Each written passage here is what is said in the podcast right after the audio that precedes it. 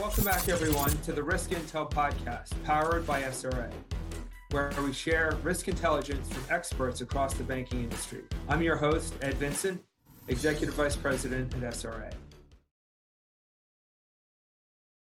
Hello, and welcome to today's Risk Intel podcast. Joining me today is Niki White. Niki has experience as a Chief Risk Officer, where she managed both enterprise risk management implementation and capital planning and Niki, you've also led audits within banks as a, a CPA uh, and also as an external auditor.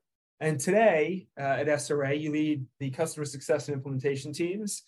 And you've also led a, a range of advisory engagements that include construction of risk appetite statements uh, and adoption of related uh, policies and practices within banks related to risk appetite. So, welcome.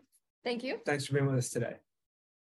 Let's jump right into this question of, of risk appetite. So, how should a bank go about establishing an appropriate risk appetite?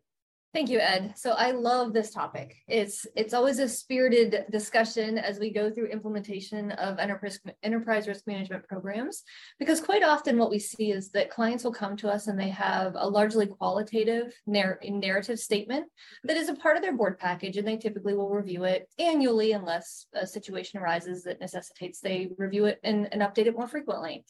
And as we look at maturing the risk governance program of the institution, what we typically advise is that they start to build in key metrics that are supporting of that qualitative assessment and of that qualitative risk appetite statement. What we find often though is as they build out those metrics, there can it can unintentionally create a disconnect between where they actually are looking to behave and, and drive from a strategic perspective to align their risk appetite to their strategic plan. So, risk and strategy are two sides of the same coin. And when you have that strong linkage of, let's say, you want to be at 250% of this metric, but you've established a low risk appetite, but you're evaluating yourself as 275% is low risk, you have a disconnect there.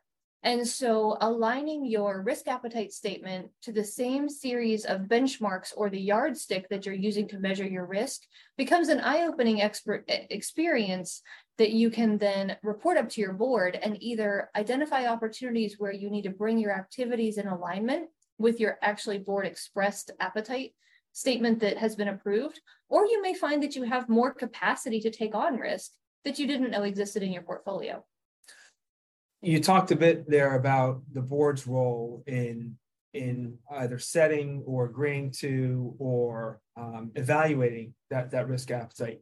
Can you dig into that a little bit more and, and, and help us understand who really drives and who is a passenger in that journey, right? The, the board versus the chief, chief risk officer or other parts of the organization. Absolutely. So, so the board is dispensed with governance. So, so the board is reviewing the proposals of, of management, of the key executives, and aligning those with the policies that then feed into the strategic plan. So it's up to management to really be very clear in establishing and reporting around those metrics that are impactful to um, to the board's ability to exercise appropriate governance over the institution.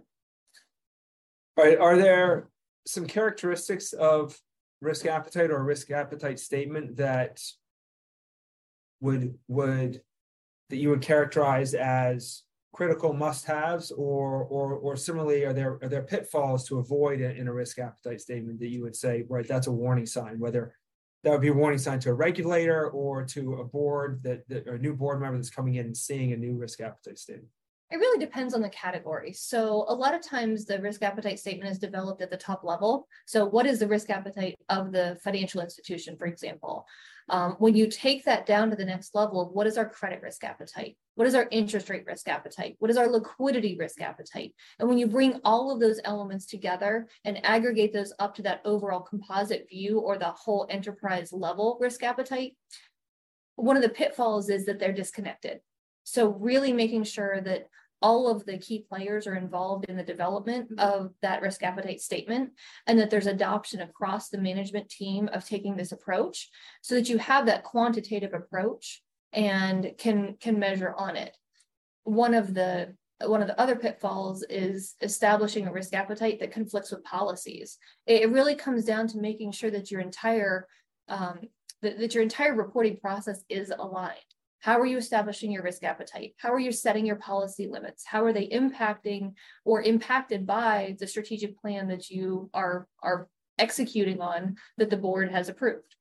Right, so it's that, that holistic view uh, of risk, right? It, it, it begins with that that that statement, but then the policies that underpin it, and then the reporting that that then informs whether you have. They're all interrelated. And and so thinking about pitfalls when they're not interrelated, when they're when they're disaggregated, when they're reported on separately, doesn't allow the the board to really see the um to see that full picture. Great. Wonderful. Niki, thanks for the the primer on risk appetite. We appreciate it and we hope to have you back soon. Thank you.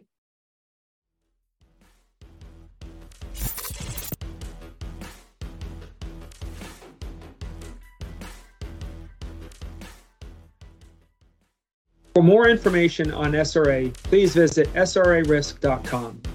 Watch or listen to our weekly Risk Intel podcast series, or follow us on LinkedIn to learn more.